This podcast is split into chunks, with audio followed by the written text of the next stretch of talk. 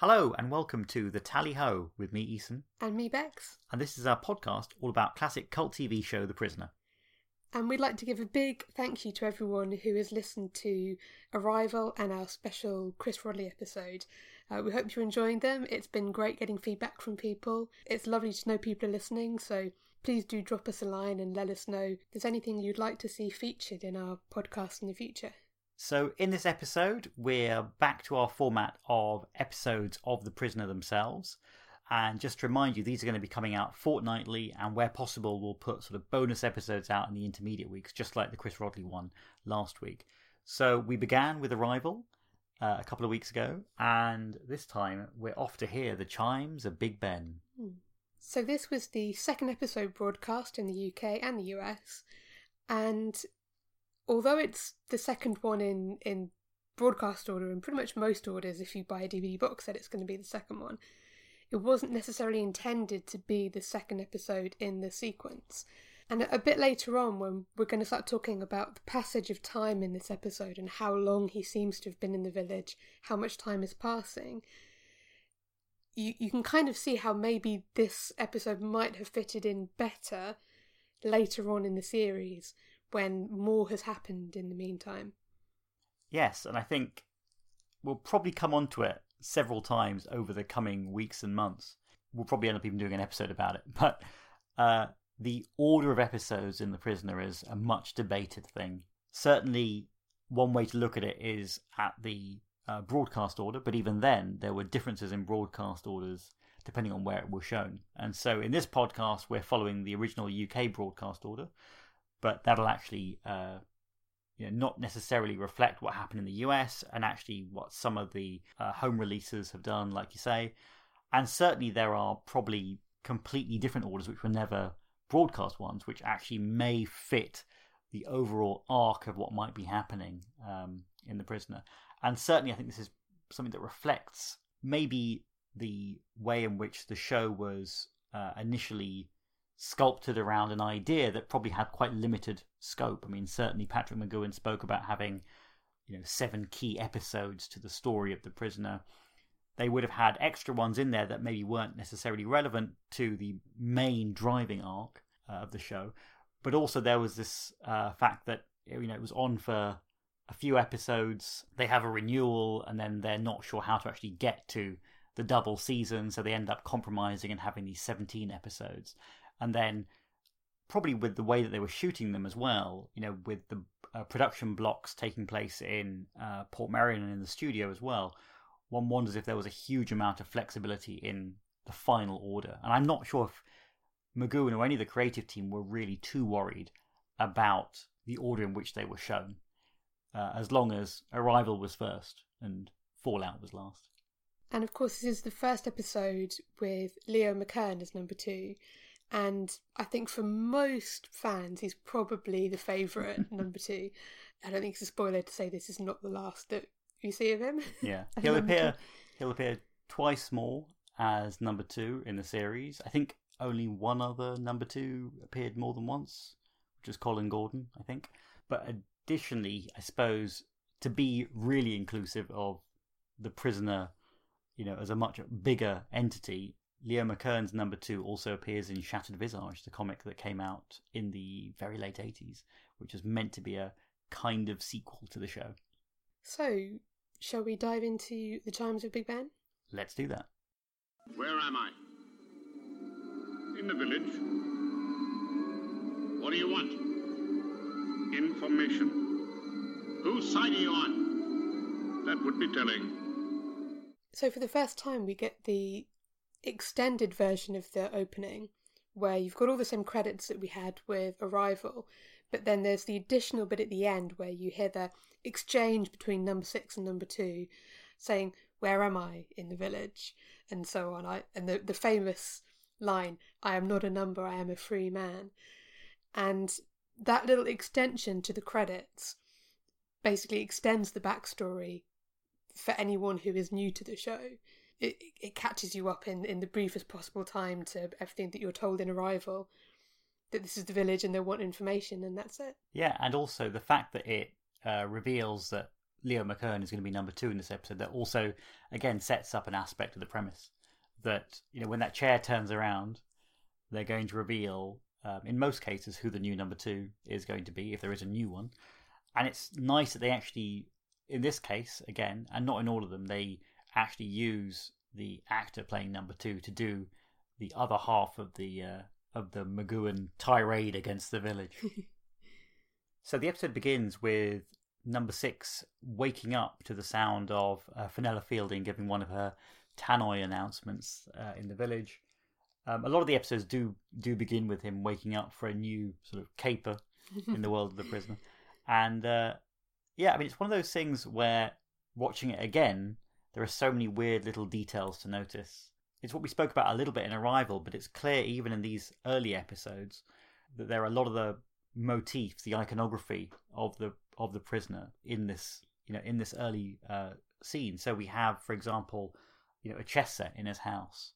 Um, what I like as well, and important for later, is there's that wooden globe as well that you oh, see on the uh, next to the speaker. Next to the speaker, yeah. And again, you know, he he takes it out on a. Yeah, on one of the radios as well. So in, so in the first episode, uh, Arrival, he smashed it up. Um, in this case, in order to uh, get rid of the music, he puts it in the fridge. I, love, I don't know why I love that so much. He just puts it in the fridge. I think it also implies that maybe, you know, it makes you wonder every week, is, is he going to dispose of the radio in a different way? Is that part of what The Prisoner's about? I don't know. And he's he's being watched in his morning routine by number two, who's having a chat with... Is that... Potter again? Yeah, it's uh I think it's the yeah, it's it's Potter from Danger Man. Or mm. the actor who played Potter in Danger Man, but it's not actually Potter, I think. Uh, Although later on he does appear in the series as a character who's referenced as Potter. I think in this case he's uh, fulfilling the same role he had in Arrival, which was the guy in charge of the labour exchange. Mm. Yeah.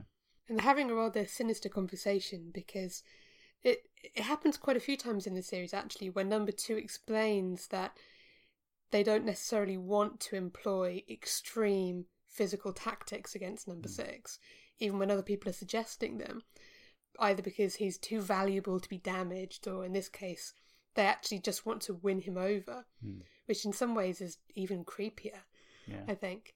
Um, but it, it's clearly setting it up for the fact that this is going to be a long-term game. That they're, they're not going to do anything drastic anytime soon. They're just going to keep chipping away at him.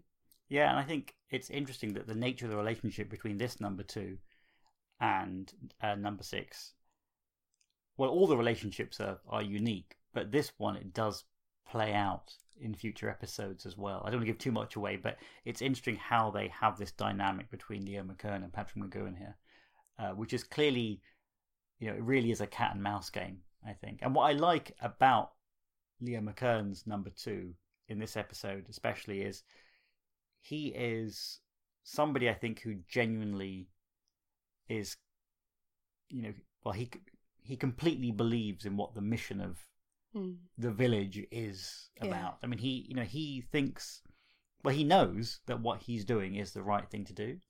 And therefore, to me, that suggests that that's why he wants to do it properly. You know, he sees it as a as a relevant cause, and he believes obviously that number six is important, but also there's a respect there, even if it is a very sinister interaction as well. Yeah, and when he's making breakfast, he makes two eggs, but he's boiling them this time. Whereas in the previous episode, you had the whole thing about number two already knowing what number six would have for breakfast, but he has two fried eggs. This, he's changing it up now. He's boiling his eggs. He's changing it up. And also this episode has lots of moments when uh, number two has to keep updating his folder. Yes, that's true. So then number two is on the phone to the supervisor, and he's trying to get information for when uh, a new person is about to be, I don't know, delivered to the village, extracted, um, rendered. I don't know. I mean, yeah. So, so he he's aware that somebody important is is coming, a new um a new villager, and he specifies that he wants to be there to meet her. And then we cut to number six playing chess with the general out in front of the old people's home, which is of course the front of their hotel in Portmeirion. And a- again, immediately there's a second chess reference mm. in the episode, and it won't be the last. Um, and it's very significant that the the general starts mentioning that he's thinking about making a chess set for the arts and craft fair that's been announced. And number six starts grilling him about what army he's actually a general from, which prompts a bit of a angry, grumpy old man mm. response, really. Yeah, it's I've kind of read it two ways. One is you can look at it as the general being somebody who is there to try and get information from number six. Maybe everyone in the village is, is part of the game of trying to crack number six.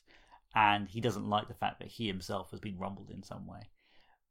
The perhaps more likely explanation, I don't know, seems to be that these questions are something that triggers a realization in him that um, although he can uh, talk in very general terms about what we believe is his former life, maybe some of these questions are actually triggers that that sort of hit blocks in his memory. And that's what creates this, you know, sudden confusion. Mm. And again, we've seen in Arrival, we see it later on and through later episodes as well, there's clearly strange things happening involving altered perception and mind manipulation happening in the village. So one wonders if after you've been in the village for a long time, maybe certain memories that you have, maybe the things which he's meant to have as the information which is important to him, you know, maybe his military past, maybe the village can get that information, but they actually extract it from you. Mm. And therefore you don't have it anymore. And therefore there's just a complete mental block when somebody brings it up. Yeah. I also like the fact that it's it's already getting into questions of conformity, because when the general is saying, you know, that there's no point fighting a losing battle, um, you may as well cooperate. And when number six pushes back, he says, oh, you know, I wish I'd had you in my regiment for a few months. The implication being, I would have sorted you out and I would have made you do mm. the thing that you're supposed to do, and you would have followed orders, and you, mm. you wouldn't be messing about like this. Which is the antithesis to how number two believes you should break number six in this episode, at mm. least. You know, it's the complete opposite way of doing things. You either you either try and play along and convince him, or you break him by any means necessary. But the risk of of uh, of breaking him into, you know, an un an unrecoverable, you know, form is, is too great, as number two suggests in this episode. Yeah, and then they witness the helicopter landing um, and delivering the new villager, who is number eight. And number six asks number two what crime she's committed to uh, to be there. So his interest has already been piqued, mm. and maybe his suspicions as well. And it also has some of the best big belly laughs from Leo McKern in this. His laughs are wonderful in this. And I like the fact there's there's something playful about the whole thing, even though number two really thinks that he he is in control of the situation. Um, but the fact that number six is kind of interested in what's going on, it's hard to know if this is one of those moments when number six genuinely lets his guard down. Uh, which fits potentially with how he would be if he'd recently arrived at the village. Mm. But at the same time, it can also be part of this game he seems to always be playing with the village, where he knows what game they're playing. And he's trying to outwit them or lull them into a sense of thinking that they have him. Then back in the Green Dome, uh, number six is having tea with number two. And on the desk in front of number two's chair, which he's sitting completely up inside, like he's completely ensconced by this globe. Um, on the desk in front of him, number six's file is open, and it's the John Drake picture again, yeah. the uh, the publicity shot from Danger Man, in in plain view. But it also says something interesting, which is if they have this picture, they must have access to lots of information about his former life, which ties into what happens later on in the episode. Mm. They clearly have the same photographs of him. And I know that they've already implied that they have access to information as well. In Arrival, they have that file on him from, you know, showing his uh, pictures. But it's interesting that, that they keep using that imagery there, implying that, you know, they they might be linked to his former employers, whoever they may be, in mm. some way. And it, number two is trying to get him to cooperate in even the most insignificant ways, just trying to get him to say how much sugar he takes in his tea. It, you know, it would be millimetres by millimetres of cooperation in the hope that eventually they will become centimetres and metres and kilometres in time. But he but he won't even give a millimetre. Mm. He won't even say what sugar he puts in his tea. He makes him get it out of the vial. That is the level of stubbornness mm. that he's decided to to put up as a wall around him. Mm. And again, I think it plays into exactly his uh, his opening speech in the credits. I think he really is starting to show his grit, implying that he knows how serious this is. Mm. But again, even that idea might be interesting looking at this episode in light of one that maybe is being aired much earlier in the sequence than it originally should have been. You know, he's clearly developed that over time. Mm. So first he, he says that not only is he going to escape, he's also going to escape, come back and obliterate the village off the face of the earth. But then you have that wonderful moment where he stands up, pours himself another cup of tea and puts three sugars in it. So, so far he's switched from fried eggs to boiled eggs and no sugar to three sugars, mm. just for the sake of not doing the same thing. Mm. And I think the fact that he knows that this is going to wind number two up, it's interesting because it's reflected in number two starting to get a bit tetchy with the whole situation now. He's starting to get a bit frust- uh, frustrated. I mean, his you know his jokes start to subside a little bit, and there's a bit of a crack in this facade um, because he realises, I think in frustration, that it's not going to be as straightforward as he thought. Then on the big screen, they watch as number eight, or Nadia as we'll come to know her, wake up in her own replica of her own house, and then look out the window and have that same shock of seeing the village outside that number six had last time. And number two says something odd to him. He says, uh, it's just like old times, mm. which if he hasn't been there very long, it's kind of an odd thing to say. And again, it comes back to that question of, is this actually meant to be happening later on? Mm. Um, you know, if, if he'd already been there a few months, it would make sense for it to be old times. If you only arrived last week, it doesn't it doesn't really make sense. They're, they're times, but they're not that old. And then finally, he tries to encourage number six to uh, enter into village life by doing something for the Arts and Craft Fair. And he finds a little tidbit in his file that he was top of his class in woodwork when he was fifteen, which I've just I've just thought about something, but I'll come back to it later. Yeah, I wonder if this is actually one of those, well, obviously it's relevant for the story, but I do wonder if this is one of those autobiographical details that McGoohan put in as well. You know, if, you, yeah, if he yeah. actually was, you know, top of his class in woodworking, I wouldn't be surprised. The other thing that's interesting, now you mention it, is obviously they go to the effort of uh, making number six sympathise with number eight by allowing him to watch her wake up and experience the same thing.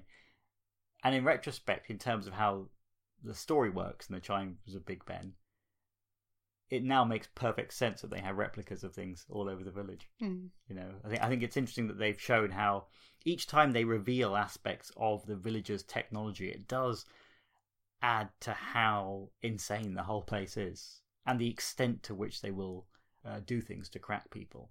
But again, they haven't really addressed whether this is a village that is designed for anyone, or it's something which is a construct uh, built around cracking number six in particular.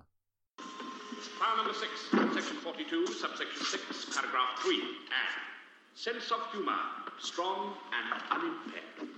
So he's heading back home and he meets number eight coming out of her home. Uh, she's confused, she doesn't know where she is, she asks for his help in finding the Green Dome.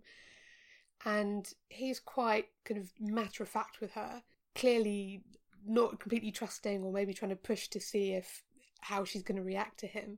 She seems particularly alarmed at the way people say, be seeing you. She says it sounds like a salute mm. or looks like a salute.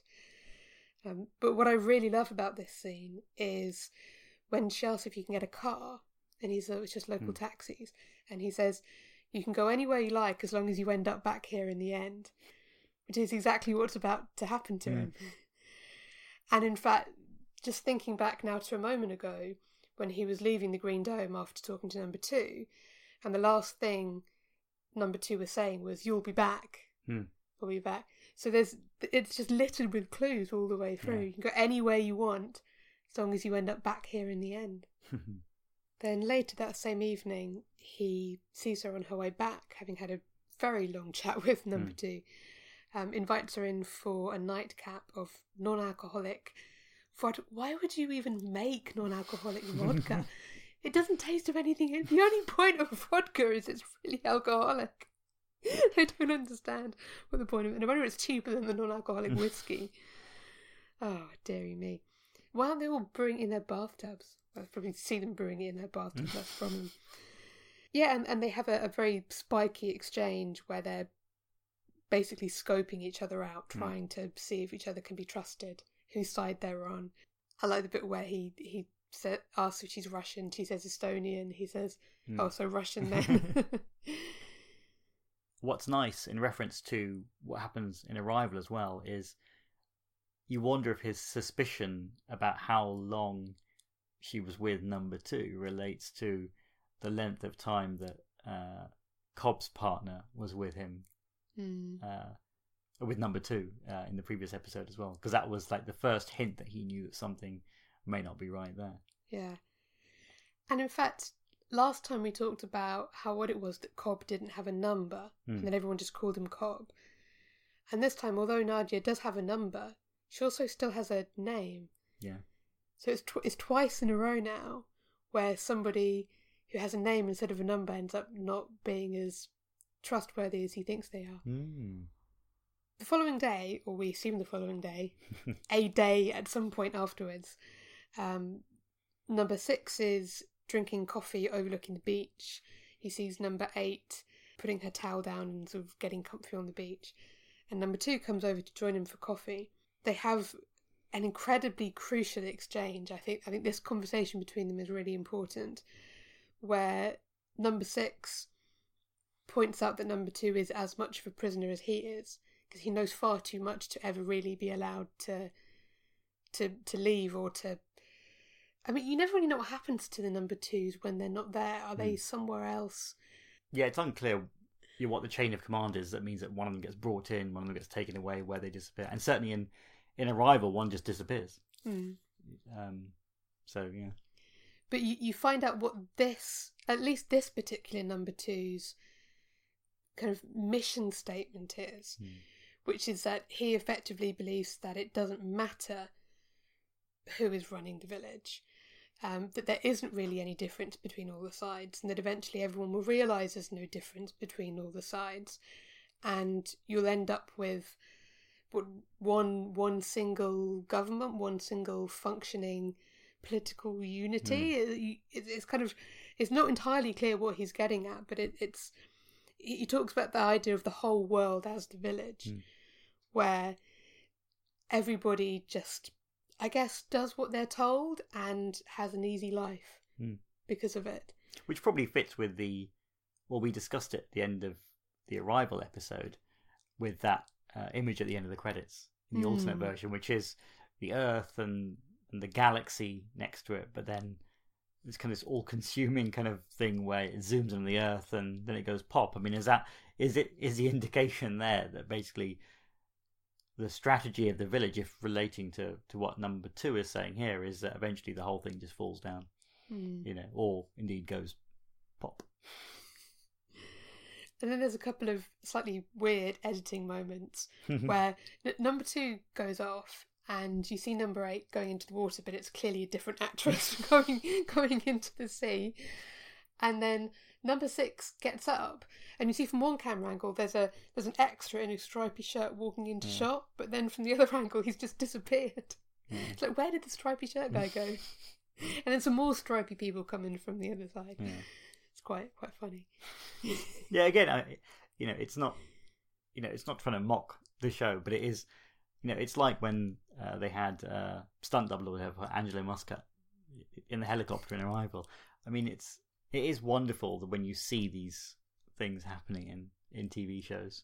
Um, certainly this one, I think it really is a mixture of the usual Portmeirion footage and then a huge amount of studio work mm. and then an attempt to kind of put it all together.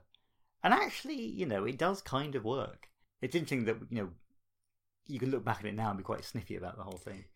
But um, It is a little absurd in places, but, you know, to be fair, it's a good story, so you don't really worry about it too much. But when you do watch it, you think, that's not Nadia walking into the water. And then Nadia makes a break for it across the ocean, and you see number two looking in her file and finding out that she was an Olympic bronze medalist in swimming, and uh, promptly sends Rover off to get her. Orange alert. And this has got to be the weirdest Rover sequence, because mm. normally you see Rover and it just kind of suffocates someone, mm. and you see that image of someone kind of pressing their face and hands mm. through the the fabric of whatever Rover is.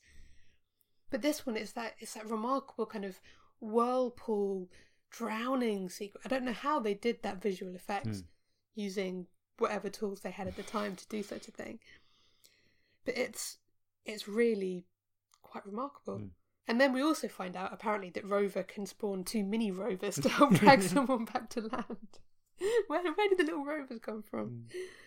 Mm. Um, yeah, and then when she washes up on the sea, again, you get this idea of there being something, I don't know, poisonous or mysterious about Rover, because the the hospital workers order number six not to touch her. Mm. And she does appear to be in some kind of catatonic state, staring into space as they sort of lift her up. She's completely lifeless, mm. um, but her eyes are open. So, yeah, it's it's interesting. They never, you know, it's one of those beautiful things. It's such an, you know, Rover itself is such an abstract thing, and even what it does is completely confusing. But the threat is is all the more menacing because you have no idea what it is and how it's done what it's done. Um, but yeah, it's a you know it's a beautiful scene that actually shows how how scary Rover is. And it's interesting, actually, that number six doesn't really have a response to it. He kind of just watches. And then he goes to the body when uh, it's dragged onto the shore by Rover. But it's almost like at this point he knows what to expect mm. uh, of Rover, which, again, puts the timeline of this episode a little bit out of whack with where it originally aired. So number two then asks number six to meet him at the hospital where uh, Nadia is being, well, treated, held. I don't know. Um, And he goes there and sees that Nadia is in a room where, again, it's clear the village uh, subject people in the hospital to very strange experiments and forms of torture as well. And in this case, um, it's one where uh, Nadia is standing on a platform uh, in a room, a sealed room, uh, with an electrified floor, which will uh, buzz every, was it four seconds on, four seconds off. Uh, and she has a little dish of water and she can splash water on the floor and then determine Um, what the time interval is, and the time interval is sufficient that she can get to the door and leave. And they're watching to see what is happening, and all the while, whilst she's there, it cuts to the supervisor who is asking her questions over and over again. Um, you know, what was in your mind? You know, what you know, were you trying to escape? All these kind of things, just repetitive questioning to you know try and get answers. But I mean, the way it's done is just to break her completely. Monotonous line of questioning that is designed to, I think, drive you completely insane to the point where you give the answer up. Yeah. So they're in an observation room watching through a, a glass. I guess it must be a, a two-way mirror mm. or something on the other side. And I noticed in the observation room, there's just a little alcove in the wall with a random lava lamp on it. Why is there a lava lamp in the alcove? Why are there lava lamps? We had this last time. There are two basic drinking games you can play when watching The Prisoner. One is that you have a drink every time someone says, be seeing you. And the other is that you have a drink every time you see a lava lamp. Either one would work. So, yeah, lava lamp, spot number number one. Um, but also this this idea of, of what was in your mind. I know last time we were talking about the fact that whoever runs the village, they've got huge amounts of trivia about number six. They know all the facts of his life and he, he fills them in on the exact time of his birth. But what they don't know is what was going on inside. You know, what were the reasons he resigned? Mm. That's that's a that's a secret that only exists in his mind. It's something that they can't get from their endless records, from their documentation of a person's life. They can't access what's actually going on inside their head, which seems to be the sort of the last frontier of privacy that they want to try and break down through these experiments, through these forms of torture. And so by asking her what was in your mind over and over and over again, it, it's coming back to this idea that it's it's the one thing they can't get at through cameras and bugs and all the other methods mm. that they have of surveilling people. Yeah, it's something intrinsic in someone's reasoning or judgment that uh, is unique, impenetrable, and probably interpretable only by them. Uh, so that's the kind of information that they're going after, which is obviously why, you know, the the why did you resign is actually, it doesn't require a a factual answer based on um, probably what was in that original letter. You know, he must have given a reason in some way, but the fact is, is that's not what they're after. They want to know the underlying sort of ideology that drove this decision making. And if you view the village as something which is interested in that amount of information, it just becomes even more sinister. And then finally, number six agrees to uh, participate in a few village events mm. um, if they will ease off on um, their interrogation of number eight mm. and let her go back to her house. So he agrees to make something for the Arts and Craft Fair. Mm. And you've got to think that at this point he's already got it in his mind roughly what his plan is going to be. Yeah. Um, and that while they think that maybe this is some kind of strange capitulation that they weren't necessarily expecting from him, he's actually already got another motive for agreeing to make some nice woodwork for the craft fair. And also we get a little reprise of the purple corridor with all the people with the headphones and the masks mm-hmm. and the uh, music, the boys and girls come out to play mm. music. And I only noticed this time that the people sitting in the corridor, they're moving their feet up and down in unison. It's like, I, I can just imagine them filming that, and there's someone standing behind the camera shouting like, feet up, feet down, feet up, feet down.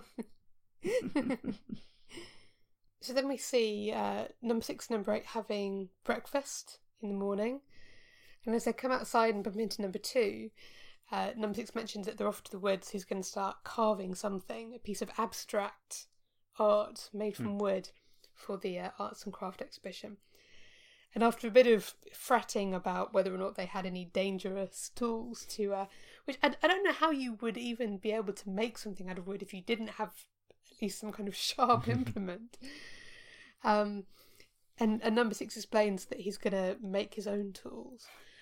And after a crack from number two about, you know, doing like the caveman did, um, number six is something that really strikes me. Or he, chimed with you. He chimed with me. He says, "He says I, I, I may even invent fire," or something like this. I, I mm. may invent fire. And to me, this didn't strike as a reference to cavemen inventing fire. This struck a reference to Prometheus. Mm. So...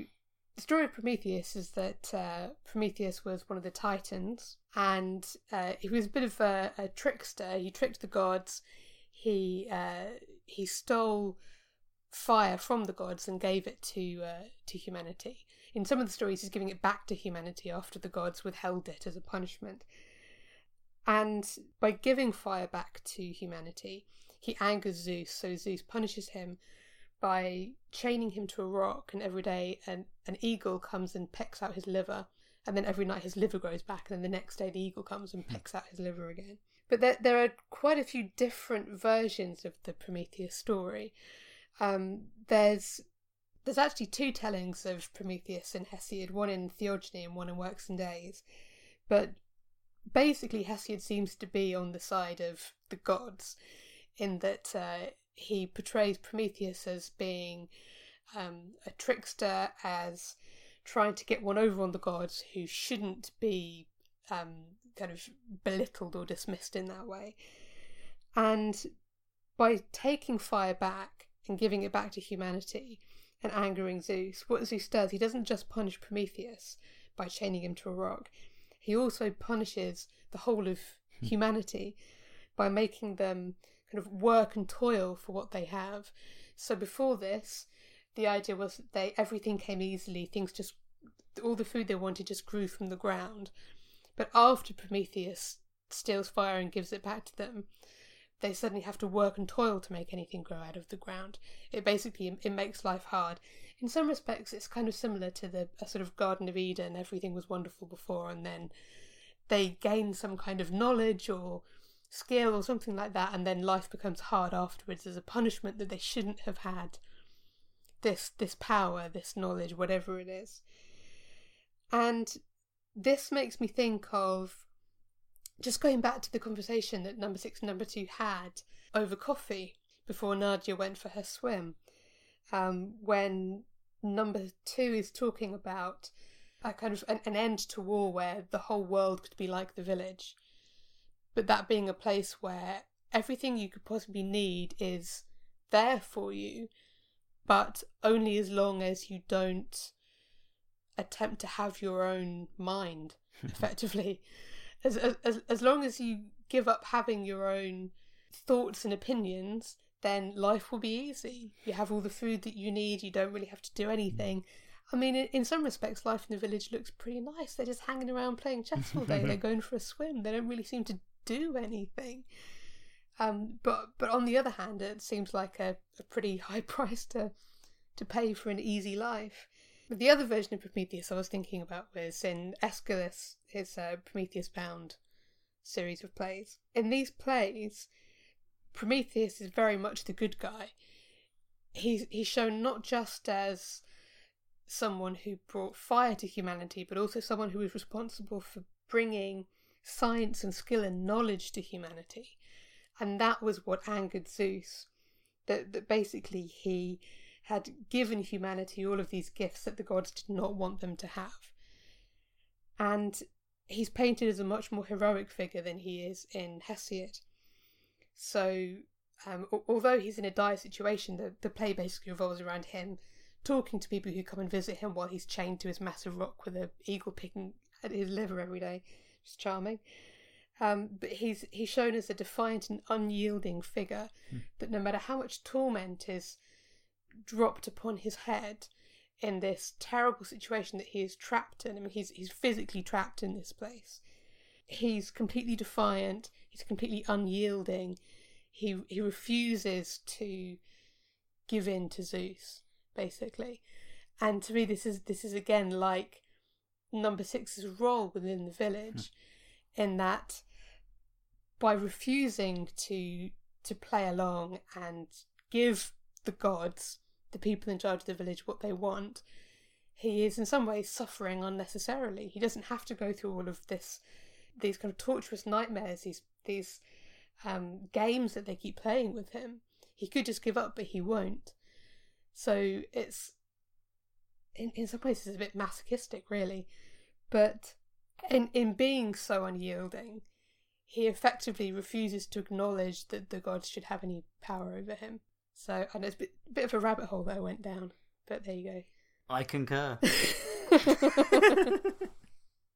In short, number six is Prometheus, and he's attempting to bring the the knowledge and power of freedom to the people, and angering the gods as he does so, and ends up chained in the village and variously tortured. I mean, there aren't any actual eagles, but uh, yeah.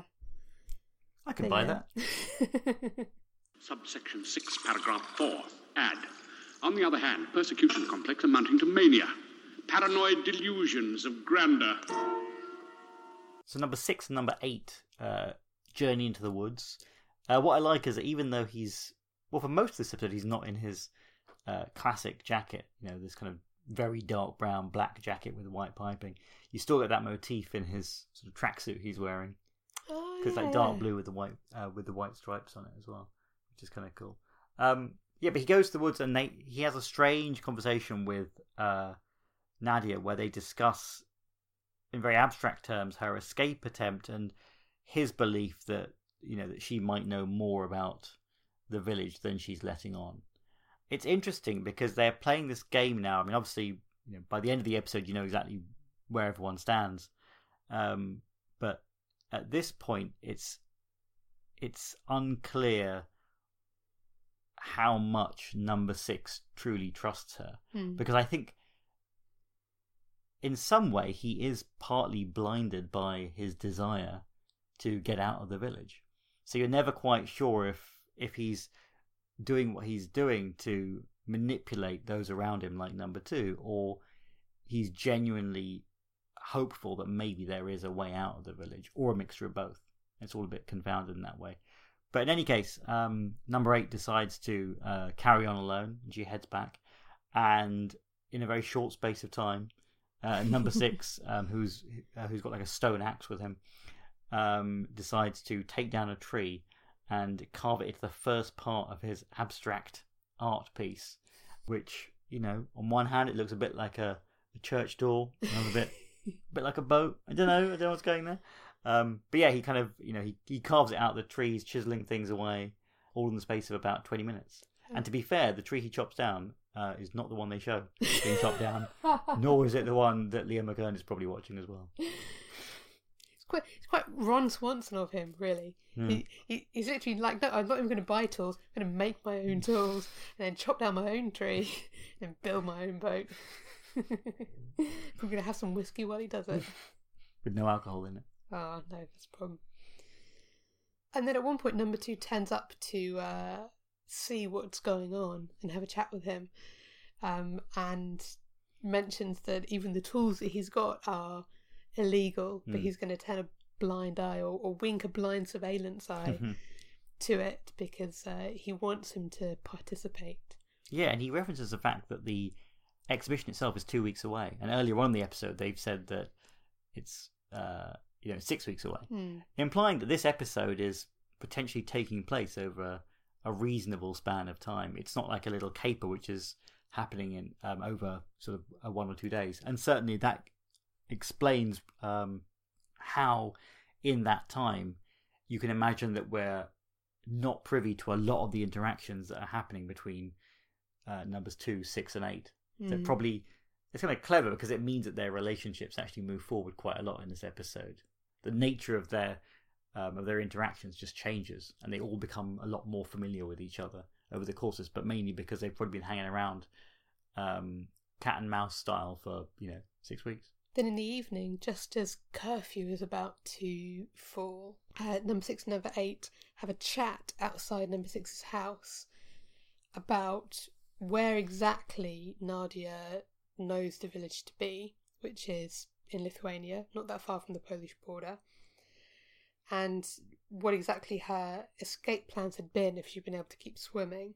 And what I love is the fact that he he's obviously got the radio back out the fridge at this point, or someone has, uh, but he then uses it against the people who are surveilling him by taking it outside, so that the, the kind of soothing evening music disguises the whispered conversation they're having.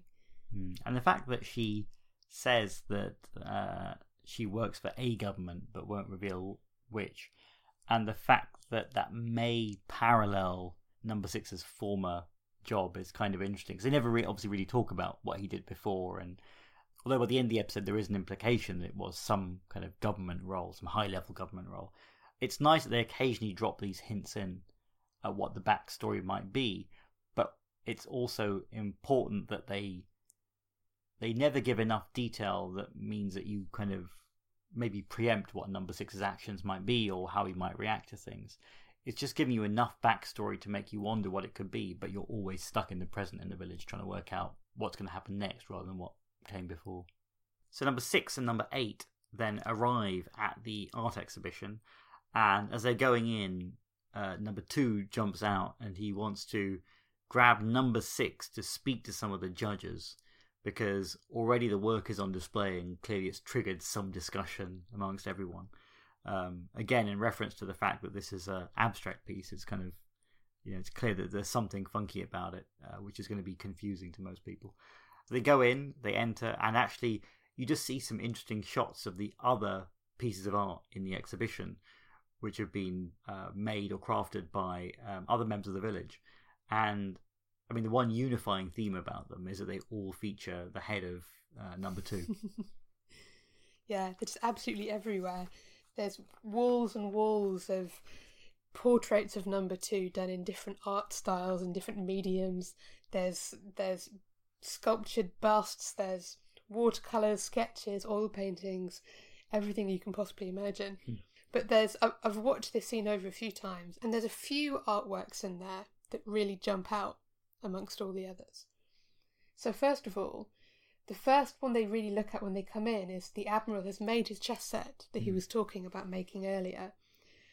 And you get a nice close-up when he holds up the king. He says, I'm particularly proud of the king. Mm. And and the camera zooms in and you see that the king has been given the face of number two. Mm. I thought that was the important point of it until you pointed out what the origin of that chess piece might be.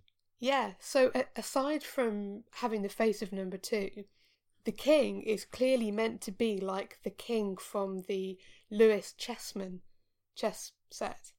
So the Lewis Chessmen, it's a chess set that was made in the twelfth century. It's probably Norwegian, although there's some debate. Some people think it might be Icelandic. But it's probably Norwegian. And it was found buried on the Isle of Lewis in Scotland in the eighteen thirties. And it had been buried for hundreds of years. It was like this, this kind of square stone, almost kind of coffin-like mm. thing. Someone had clearly buried it there to keep it safe. I think one of the theories is that it, it might have been a merchant travelling from Norway to Ireland, um, because at that point, hundreds of years ago, that island would have belonged to Norway, not Scotland. Mm. Um, but anyway, it, it was found.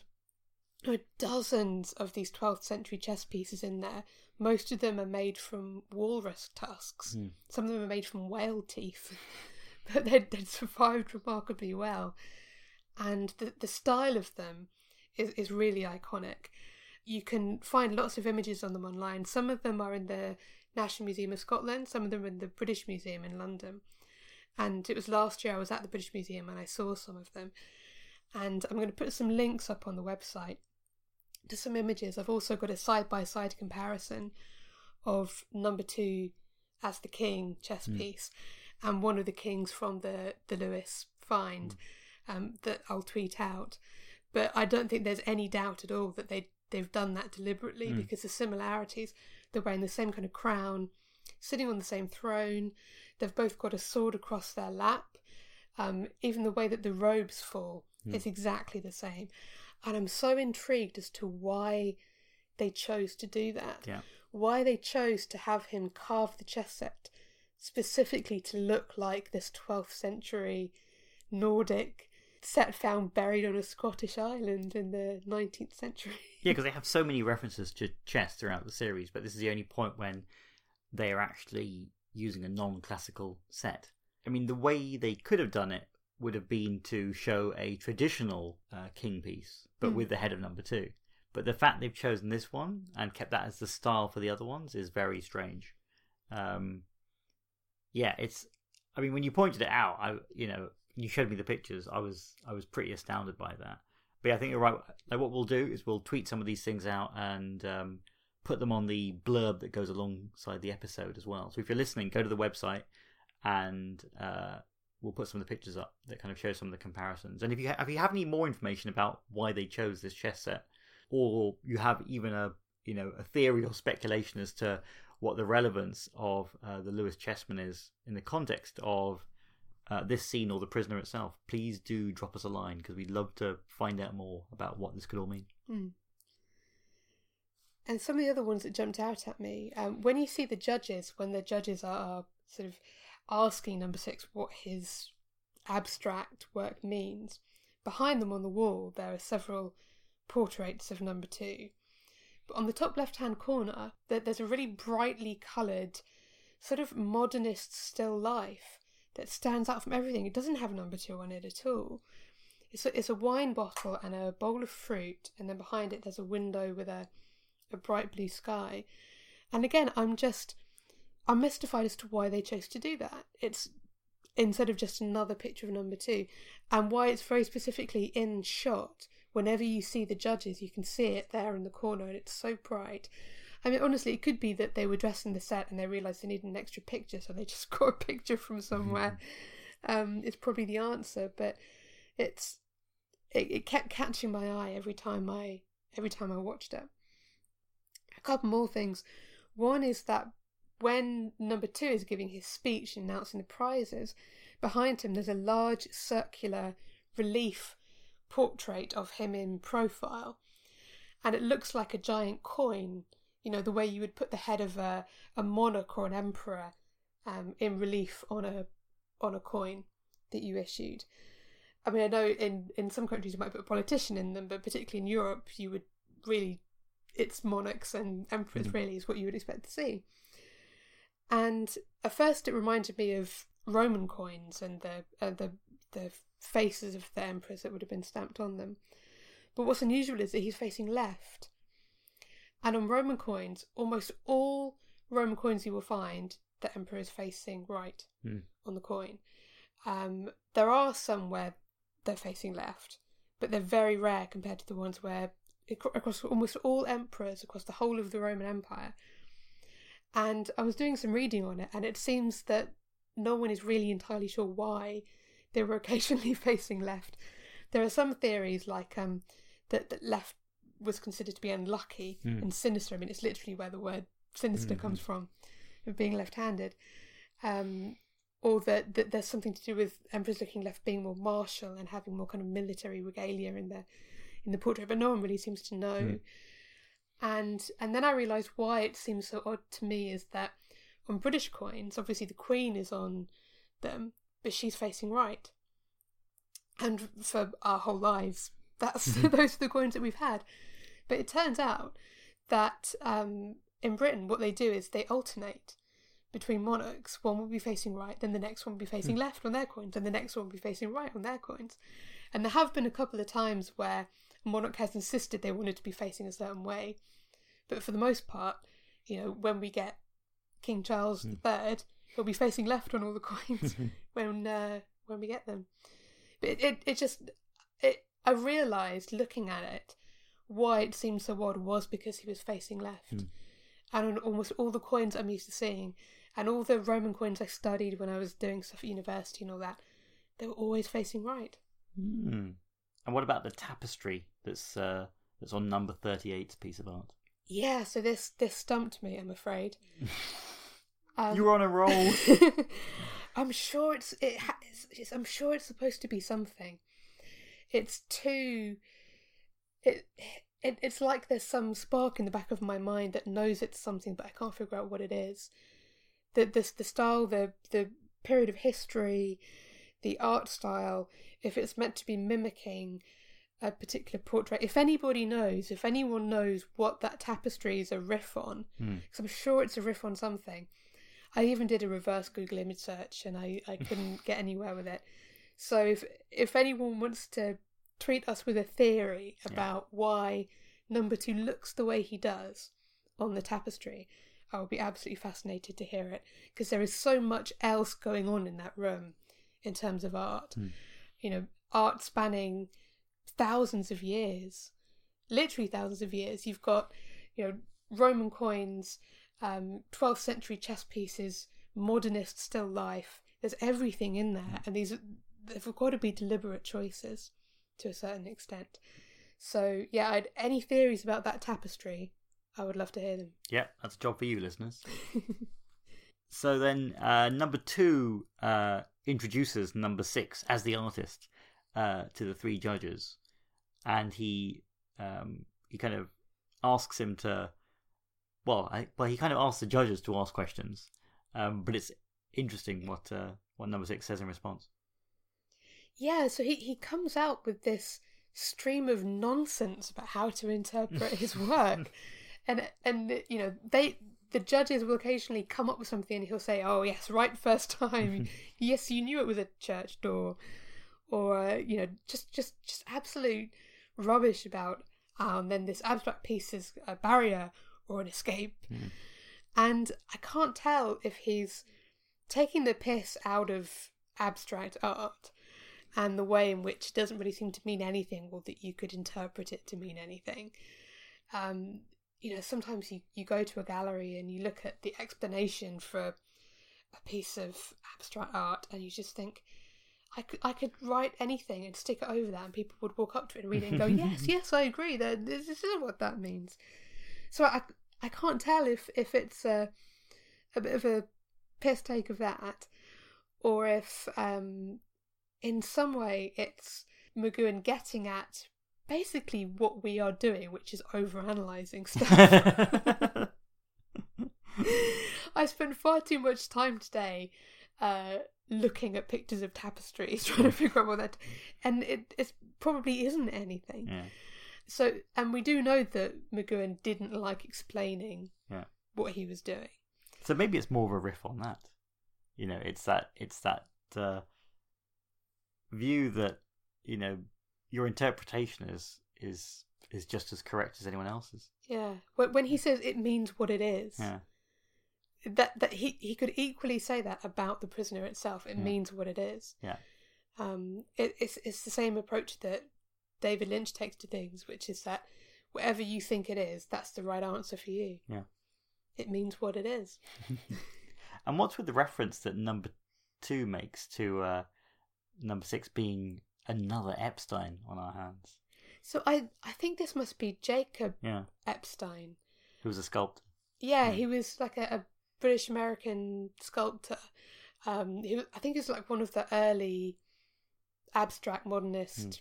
sculptors. Um, I apologise if I'm angering any art historians out there with my flagrant abuse of words that mean very something very specific. But you know what I mean. Early twentieth century, um, you know, Henry Moore and Barbara Hepworth came after him. He was like one of the first, you know? But that's who I think it, it must be. Mm. And getting back to the uh, art exhibition itself, Uh, number two's on the stage announcing the winners of all the prizes. And number thirty-eight, the woman uh, who made the tapestry with number two's face on, uh, she wins a prize for her age group. Round of applause, collects a prize.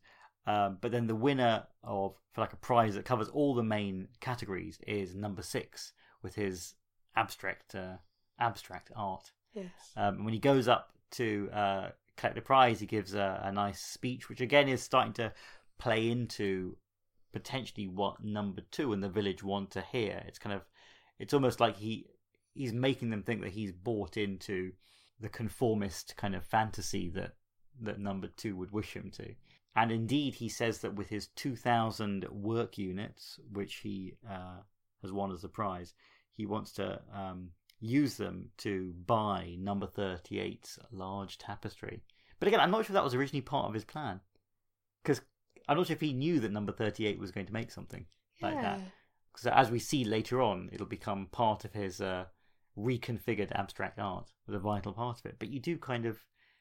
Yeah, it's an interesting thing. But almost, even if it wasn't planned, it still is, you know, it's him probably seeing an opportunity to rile the village even more by using that um, in his escape plan. Mm.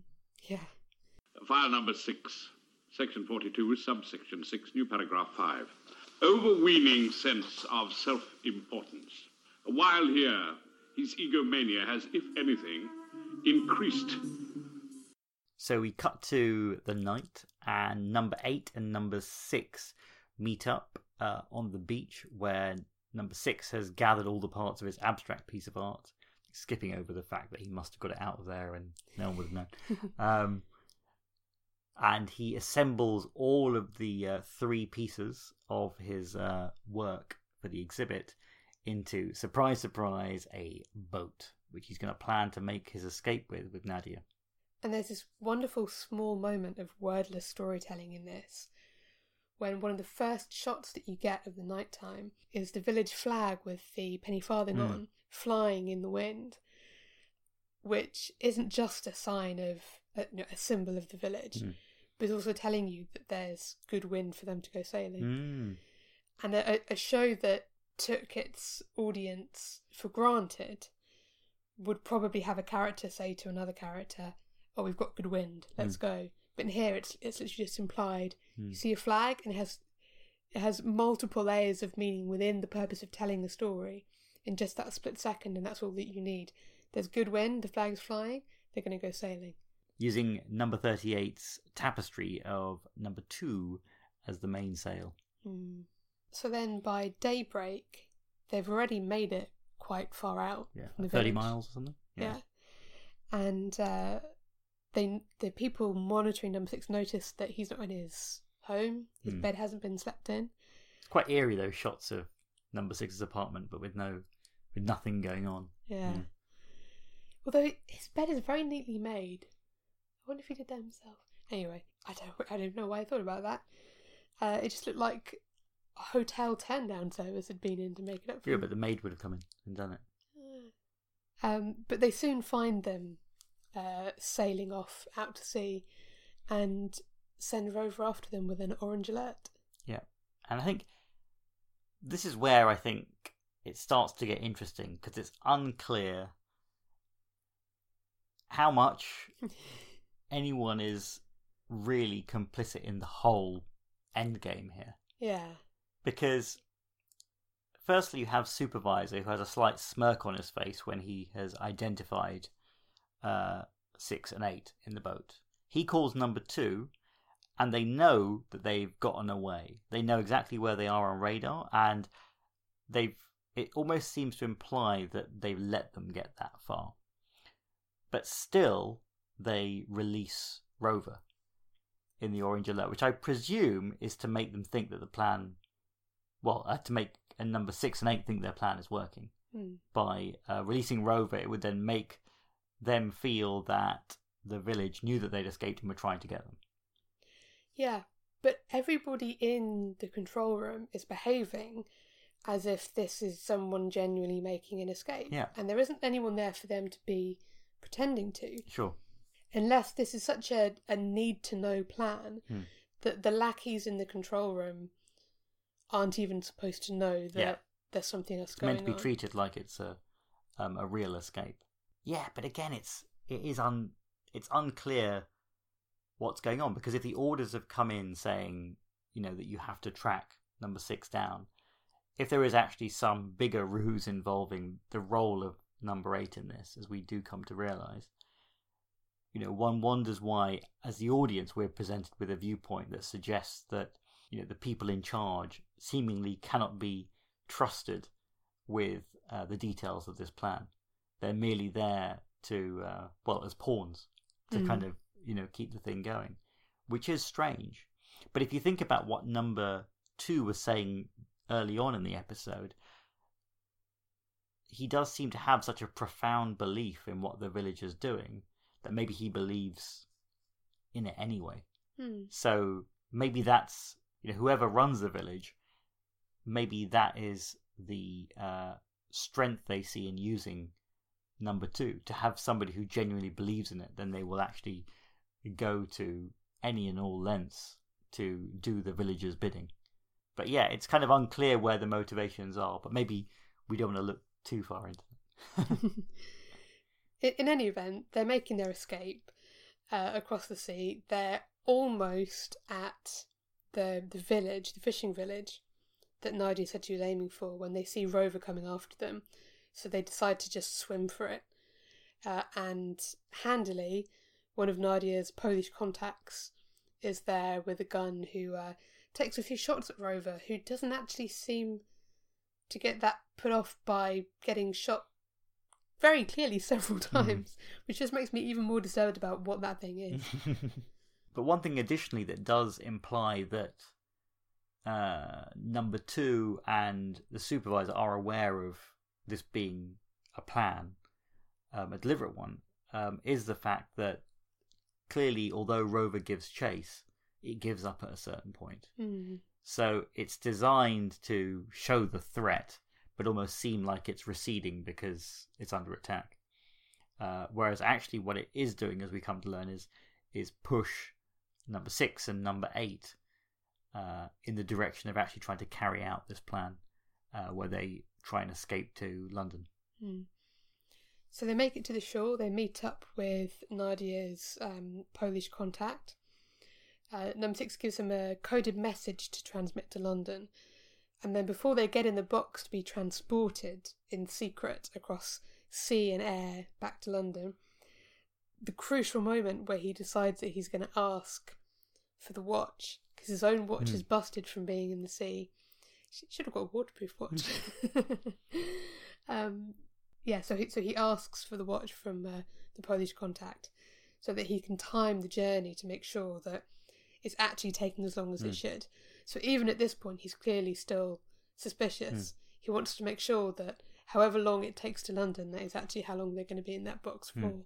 Yeah, the fact he s- suspects something here, um, it's hard to know whether he worries about this specific plan or if it's clear that when he's out of the village, to him maybe this seems too easy mm. and he's just paranoid about what might be happening. Because uh, even by the... Yeah, as as we see things play out later on, it's not like he's always assuming that um, this is a, a trick being played on him.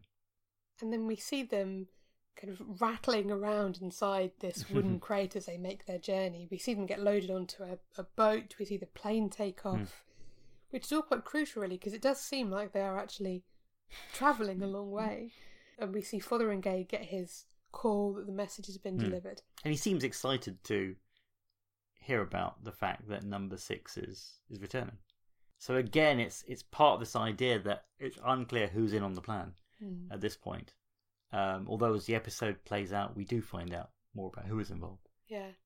Can you remember where it was that we heard that, you know, that wooden divide that was put into the crate? Mm. So that there's like a there's like a, a wooden divide between number six and number eight inside the crate.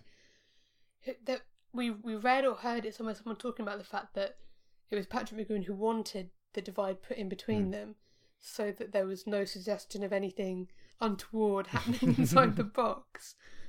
I, I, I can't remember where we heard that. I think I know what you mean. I think um, it must have been rooted in sort of the many conversations that take place about, you know, with you know with McGoohan being a, a strict Catholic and wanting to shy away from any uh, evidence of contact with women who weren't his wife on screen, I suppose, whether it was in character or not. And the same reason why he didn't want to do Bond and, and things, mm. yeah. It might have been that. It might have been the Bond conversation. It might have been, yeah. At the Elstree event, yeah. I think, yeah. And all the way along the journey, you have this sort of recurring cute reference where Nadia keeps calling him Big Bill. Because mm. earlier on, he wouldn't tell Nadia his real name, even though she was quite happy to, to be mm. Nadia instead of number eight. Um, and then after she mistakenly refers to Big Ben as Big Bill, she then uses that as his nickname mm. uh, thereafter instead of number six. Mm. So finally they arrive in London. And again, they're, I mean, whoever's behind this ruse, uh, you know, they're doing a very good job of clearly moving the crate around and sort of tipping it up on its side. And as they are wheeling it into uh, the office, you know, it's interesting how, you know, number six and number eight emerge, having sort of been quite battered by the um, by the journey. One thing I remember of this is, and it was a again, I mean, I'm sure these things might have been quite common, but in the earlier scene with Fotheringay, um, I, I'm not sure if you glimpsed it at this point uh, when they show the office again, but again, he has one of these wooden globes on his desk, mm. which are the same kinds of ones that uh, are in number six's room back in the village. Oh, the one next to the radio. Yeah, so I think it's kind of interesting that they use that same motif again. I mean, I'm sure they must have been quite common, but it's interesting that they make a point of highlighting it, uh, you know, on the bookcase in the village and uh, on the desk here as well. So yeah, there, there is a welcome party ready to uh, meet number six and number eight, uh, which comprises a couple of delivery people who clearly work for the government or whatever. A character referred to as the Colonel. And also Fotheringay himself. Yeah, and after he introduces Nadia, she and Fotheringay and the delivery men leave, leaving number six alone with the Colonel to be debriefed. Yeah, and the Colonel, so it's interesting. I um, we'll touch upon it again in later episodes, but although this is the character who's referred to as as the Colonel here, there are references to a Colonel in, in other episodes. So we'll try and remember to, to bring that up again once we hear about it. In the same way that there are multiple references to the general, which has a different meaning in this as well. Um, it's interesting that they decide to to have these references to, to a character called only the Colonel here. But they're showing him here. It could be a different person in later episodes. And of course, outside the office, you can hear the sounds of central London and you can hear, well, you can hear Big Ben mm. in the background. Um, and this is a crucial question of geography, because in central London obviously Big Ben is on the House of Parliament, which is on the north bank of the Thames in central mm. London. And all along that north bank are several other government agencies and other buildings, mm. including, I believe, the intelligence services. Yeah, yeah. Um, so if whatever office he's expecting to emerge into mm. is very clearly within the sound of the chimes of Big Ben. Yeah. It's, it's got to be one of those places. Yeah, yeah. It, it has to be one of those government offices and maybe the intelligence services. Yeah, it's not just a, um, you know, a nice little plot point. You know, it, you know, there there must be some relevance to, you know, to its location as well. Um, but again, it's one of those, it's one of those hints that may mean a lot, but it may be nothing.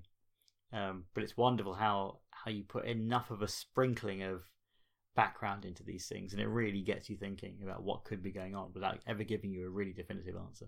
So the colonel starts interrogating number six, mm. um, accusing him of having gone over to the other side and then come back as a double, triple agent, whatever that mm. would make someone. Um, which again reflects the conversation which number two is having with him earlier on mm. about, you know, one unified village and things like that. This is, and how both sides essentially might be the same. Yeah. yeah, but number six is effectively grilling him in return. He's saying, "Are you sure you haven't got a village here?" Mm. Um, you know, he says, "I, I risked, I risked our lives to come back here because I thought it was different. Isn't it? Isn't it different?" Mm. The implication being that he's beginning to suspect that it's not really different at all. I mean, what do you think about the fact that he uses the term "a village" in that statement versus using "the village" when he's talking about it other times? Yeah. So is at this point, is he thinking that it was a village run by the other side, but if the two are just looking into a mirror, then he now wouldn't put it past his own side having their own village for their own purposes. Yeah.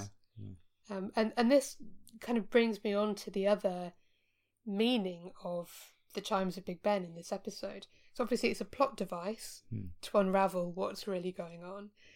Um, it's a, a geographic clue as to what his job might have been, that close to the corridors of power. But also it's it's not just a a very, very famous landmark and a national symbol of Britain. It's probably the most famous landmark mm. in Britain.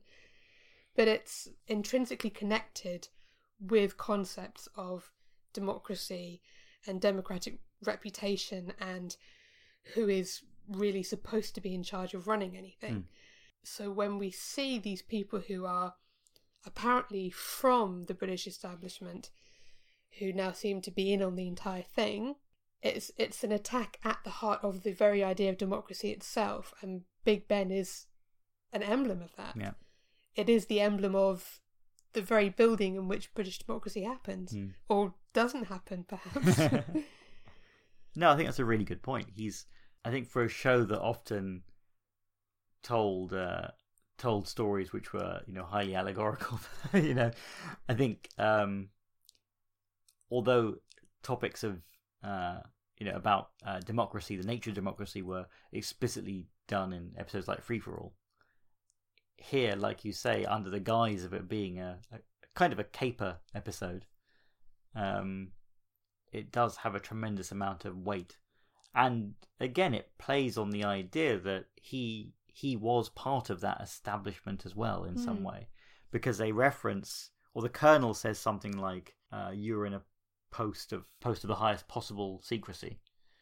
Um, so you know, it's you know, again, I'm gonna, you know, I'm ignoring all this John Drake business about him being a secret agent. This guy was probably a high-level government employee. It's unclear what branch he was in, but he was part of the democracy which he seems to have found a flaw in because it wasn't what he believed it originally was. It's that lack of faith which is kind of interesting here. At some point, he lost he lost the belief in what he was doing being the right thing to do. Uh, which is interesting because earlier we've had so many conversations with number two, who is completely engrossed in the belief of the system that he's part of. Mm. You know, number two believes what the villager's doing is the right thing to do. He believes that he is doing the villager's bidding for the right reasons. And in reference to the colonel's question about, you know, wanting to know why number six resigned, he explicitly talks about the fact that he no longer believed in the nature of the work he was doing and or the system he worked for. Yeah, because when he, when he almost comes this close to revealing why he resigned before Big Ben strikes eight, and, and he says it was a matter of conscience, mm. and then he begins to say, because for a very long time, so this was clearly something very personal, something that was a question of, of his own personal ethics, and something he had been thinking about for a very long mm. time. But what that is... Mm. And again, this idea of time as well, I mean, it's a bit off topic, but earlier on we have that bit where the colonel says, uh, you've been gone for many months, which also, it, it's strange, this episode does have quite a few references to the the time that number six has been away, and also in terms of the episode itself, as we discussed, the length of time the episode is taking place over, uh, which yeah. is quite explicit um, for an episode of The Prisoner. Yeah, because the the colonel says, when he's interrogating him, thinking that he's a double agent, he says, you know, you've been gone for months, and then we get a a mm. coded message. Which, you know, for the second episode in a series, doesn't seem like it ought to have been months. Yeah, yeah. But as number six realises that he has heard the chimes of Big Ben strike eight, it seems to twig with him that something is wrong. So he, he obviously... got the watch from the Polish contact of Nadia early on, which should theoretically be running on Polish time, which is an hour ahead.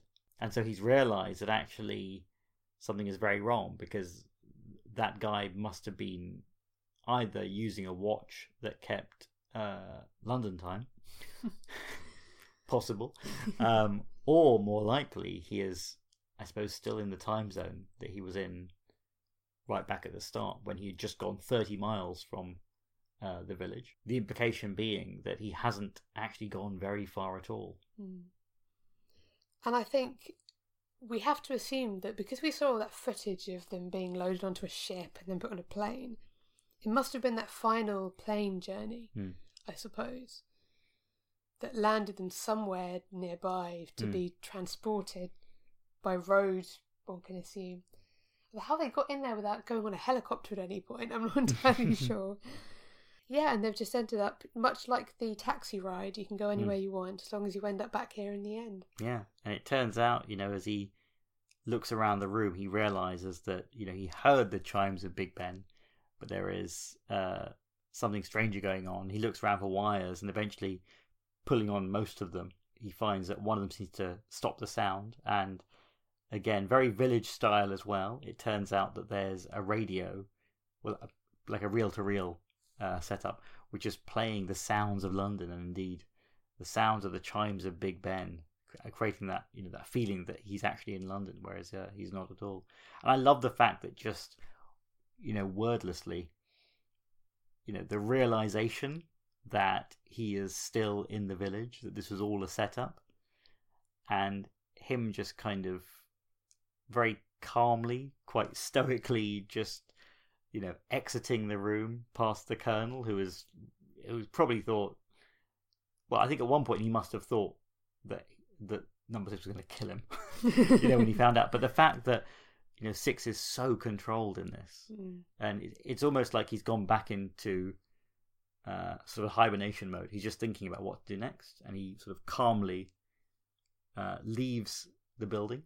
Uh, and as the door as the door opens, it's one of those wonderful moments. It happens a few times, I suppose, in the series, but those scenes where he opens the door and immediately the sound and the visuals of the village sort of mm. hit his senses, as they do ours, and you realise that he's he's all the time just been in the village.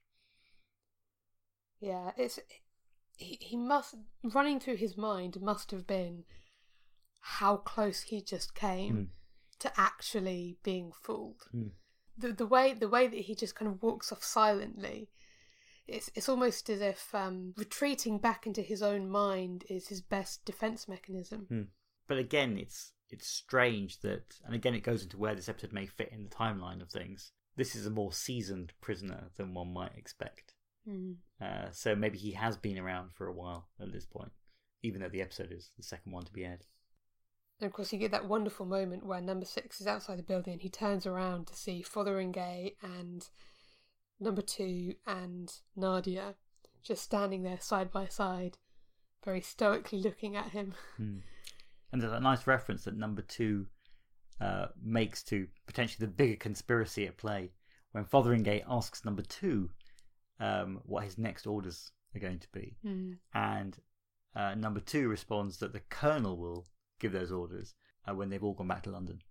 Uh, not number two, but uh, Fotheringay and the colonel. Hmm. So, and we're left really unsure where exactly the village is. Yeah, because for all he knows, it actually is in Lithuania, or it's literally anywhere else in the world that they could have just pretended it to be. Yeah. And as he wanders back through the village to his house, and uh, the announcement comes over the tannoys of a brand new competition for residents of the village. This time, seascapes. What a bunch of bastards. And then, just to turn things completely on their head from where we were at the very beginning, you finally see number two and Nadia as she's leaving, and she tells number two, you know, not to worry, it was a good idea, you did your best, and I'll stress it in my report. Mm. And you realise that actually she seems to be senior to everybody else there. And I like the fact that the reference suggests that number two is somebody who needs approval from his superiors mm. as well, which fits with number two's outlook on uh, on the whole way the village works, and and you know, his own belief in why what they might be doing to number six is actually the right thing to do. Article six, Section forty-two, Subsection one, Paragraph one. Back to the beginning. So, that was our roundup of The Chimes of Big Ben, episode two of The Prisoner. But just like Arrival, for those of you who don't know, there's also an alternative cut of The Chimes of Big Ben, which um, I remember first seeing it on, I think it might have been the thirty-fifth anniversary edition uh, D V Ds that came out, where it's quite a low quality version. It's clearly sort of, you know, a videotape um, version which was released. But, uh, like the alternative version of Arrival, it has the alternative end credit scene with the uh, with the Earth and the universe and the big pop logo that we chatted about um, in the previous episode. It also has um, the slightly different opening credit sequence, which has uh, different music. There are a couple of sort of cut lines, cut scenes, which we thought we'd highlight as well as being of potential interest. Um, obviously, they're not canon because they don't appear in the episodes, but they give quite an interesting insight into potentially what was material that may have uh, formed some quite interesting aspects of the mythology established in this episode. Yeah, so on Nadia's first day in the village, when she returns in the evening having spent time talking to number two, in the main version, uh, you see number six um, say good evening, and then they go in and they have a drink. In the alternate scene, uh, there's a bit before that where when Nadia comes back, number six is using this thing called a tri a trique- triquetrum. A triquetrum. He says it in like voiceover, doesn't he? Yeah. Yeah. yeah. And it, it's it's basically a, I guess a crude way of measuring your location using the movement of the stars. Mm. It, it's like some kind of wooden contraption. He says it's a it's an ancient Greek device mm. for measuring your location. And he's got a little notebook, and he's made some sketches of Ursa Minor and Ursa Major mm. in the notebook. Yes, he's clearly trying to locate where the village is. What I like about this is um, it links also to the uh, use of the constellation symbols, which are seen on the big wall of the room where the supervisor is, with the yeah. with the room with the the people on the sort of rotating seesaw kind of thing, with the viewing panels and all this. yeah, it's. Um, yeah, it's weird that they that they always show those scenes of uh, of uh, star constellations then, but they never really come up again. But in this episode, I wonder if they were ever thinking about introducing this as a another motif that will be part of the prisoner mythology. Yeah, I think it may have been um, it may have been Rob Fairclough's book that I read this in, mm. but there was some script that was rejected, or a scene from a script that was rejected, mm. or something like that, where Number Six was trying to figure out his location by looking at the migration patterns of birds. And Patrick McGoohan apparently um, dismissed this because he said, heroes don't go bird watching. And it makes me wonder if he was also like, heroes don't look at the star. We don't want any of that. I wonder if it was a similar thing. You never know. And the other bit is to do with uh, a slightly extended sentence that uh, Fotheringay says. Yeah, I, I did a complete double take when we watched the alternate one recently, um, and I kept going back and watching the same scenes again and again. When Fotheringay gets the telephone call and he says, yes, I've got the coded message, what time and all that kind of thing, and he said, yeah, I'm very looking forward to seeing him. In the alternate version, the scene doesn't end there. He says a couple more things on the phone. He says something like, of course, you know, we were more than just work colleagues. We went to school together. Mm. And I do wonder why they cut that from the final version, mm. because it's just one continuous scene. And when you when you watch that and then watch the the canon version, it, it's very abruptly cut before he keeps talking yeah. on the phone. But the idea that they may have been old school friends, it somehow kind of deepens the possibility of betrayal that yeah. Fotheringay is in on this. Yeah, which was established with the character of Cobb in, in Arrival as well. Yeah, and also, you know, brings up all sorts of messy, tangly issues of how, you know, a kind of old boys, old school tie network operates through the civil service and British politics mm. and all these problems. Mm. Yeah, so those are just sort of some of the, the key things we thought were worth highlighting in the alternate version of uh, Chimes of Big Ben. I think overall, you know, I do like the Chimes of Big Ben. I think it's a, I keep referring to it as a caper episode. It is. It's like a, you know, it's it's one of those episodes which I think is quite fun to watch, but actually on on second viewing, I mean, or third or fourth as we've done, you know, the intricacies of it don't really hold up, but that doesn't really matter. You're not. In, I'm not saying it's a badly plotted episode. I'm saying that it's interesting how the more you watch it, the more you get a sense of what's going on much earlier on in the episode. And certainly um, there are clearly some logical leaps that you have to make as a viewer to understand how this conspiracy involved in uh, making Number Six think he's gone to London, you know, actually work. I mean, how that's actually being played out. It's, it's quite convoluted, I think, because all the reactions of all the characters seemingly suggest until the very end that they are aware that he's trying to make an escape if they're in the village or in London. Um, certainly the reaction from Fotheringay suggests that he is genuinely waiting and looking forward to Number Six returning.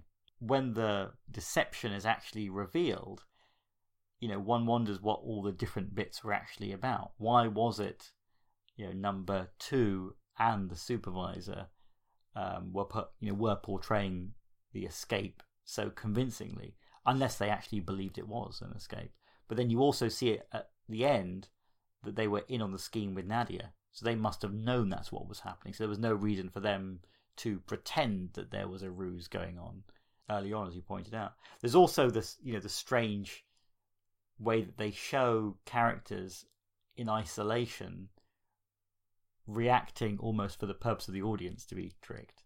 Um, the notable thing is probably Fotheringay getting the phone call. Mm. If indeed it is the same Fotheringay who turns up in the village. Crazy theory. Crazy theory. Yeah, so this this was a theory that we were discussing. It it makes it makes more sense in retrospect after Schizoid Man. But the idea that just because two people look like the same people doesn't mean they're the same person. Yeah. Yeah, because it would be really interesting if... And again, we're not viewing this idea in the context of the whole series, I suppose, but just in the context of this episode, it'd be really interesting if the message that Fotheringay gets is a real message sent to the real Fotheringay in London. Because note the Colonel isn't around in that scene. Mm. And then by the end, when Number Six has seemingly found his way to London, it would be interesting if, because they're in the village, the characters of the Colonel and Fotheringay are not, in fact, the actual versions of those characters, but they're actually doubles of those characters, which is why that Fotheringay and that Colonel are up to some other set of nefarious deeds the whole time under instruction from somebody else. I mean, it could genuinely be the case that they are not actually the uh, Fotheringay and Colonel that Number Six knew. They could just be the ones created by the village as part of the ruse to get Number Six to reveal why he resigned. Um, and certainly it's clear they go to all this effort to make your house look the same. Yeah. It's clear they have doubles wandering around, um, because we saw that with the gardener and the electrician in, in Arrival. Mm-hmm. Um, yeah, it's a wacky theory, but it'd be really funny if uh, that would explain potentially the reaction that Fotheringay has when he's on the phone versus his ultimate uh, deceit when it shows that he's in league with Number Two and Nadia at the end of the episode. Mm. The problem with The Prisoner is that in the show in which, in the world of the show, the powers behind the village are attempting to make Number Six unable to trust or believe in anything that he sees, it ultimately causes the viewer to fail to trust in anything that we see on the show at all. So in that state of utter confusion that uh, the episode apparently has left us in, and also maybe we've left you in as well, um, we would like to once again thank all of our listeners, everyone, whether you're watching it for the first time or the hundredth time, for tuning in to this episode of The Tally Ho. Let us know what your thoughts are on The Chimes of Big Ben, or uh, The Prisoner generally, or what you think of the podcast, or anything you'd like to see in upcoming episodes of the podcast as well. Um, because we'd love to get your feedback on things. It's really nice to speak to people who are uh, watching along with us as we're doing this epic rewatch over the next few months. But one more thing before we go. Uh, once again, we've got a message from Rick Davey of the Unmutual website, who's going to wrap up all the latest news on the worlds of The Prisoner and Patrick McGoohan. Hi, this is Rick Davey of the Unmutual website at w w w dot the unmutual dot co dot u k with all the latest news from the world of The Prisoner. Following on from the recent announcement regarding the April fifteenth London location tour events for The Prisoner and Danger Man, and the September Prisoner Convention in Seattle, there's yet another date for your diary. On Saturday the fourteenth of July twenty eighteen, Dave Lally will be organising a location tour and picnic in Hatfield, Hertfordshire, to visit the remaining locations from the Danger Man episode Colony three. Colony three is probably the most prisoner-esque episode of Danger Man, which finds Patrick McGoohan's John Drake character in an Eastern Bloc training village for spies. Check out the Unmutual website for more details on this event. In other news, Fenella Fielding, the actress who so memorably provided the village voice in The Prisoner, is back on the road again, doing readings from her autobiography, Do You Mind If I Smoke? For more details, visit fenella fielding dot com. In other book news, it's been announced that actress Annette Andre, guest star in the episode It's Your Funeral, and of course probably best remembered for her role as Jeannie in the series Randall and Hopkirk Deceased, is currently writing her memoirs, due for publication in the autumn of twenty eighteen. Although The Prisoner was famously not a happy experience for her, the book is sure to include a section concerning her time on the series. And finally, Ed Fordham is currently editing Volume two of the three-volume series of Prisoner books entitled It Means What It Says, and is asking for Prisoner fans to contribute articles for the charity tomb. You can contact Ed directly at it means what it says fifty at gmail dot com. Join me again on the next Tally Ho podcast for all the latest news from the world of The Prisoner. Be seeing you.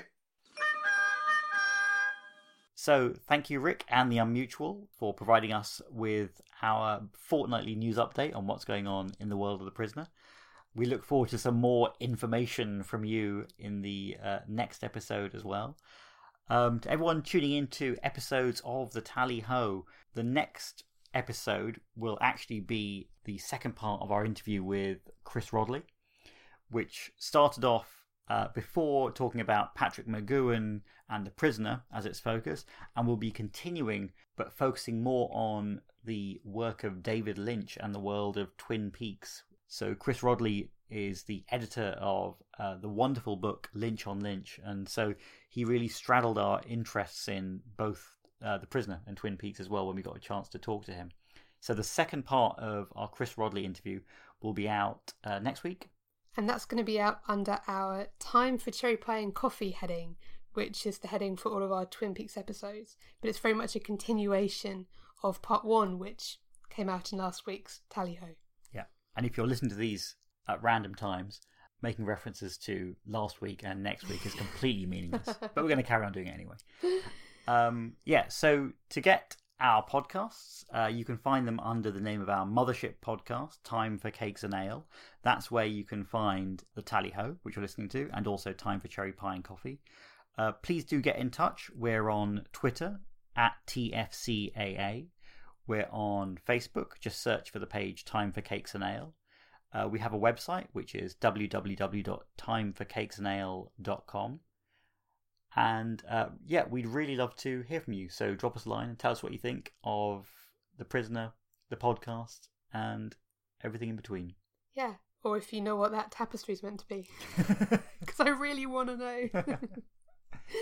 But for now, until next time, be, be seeing you. you.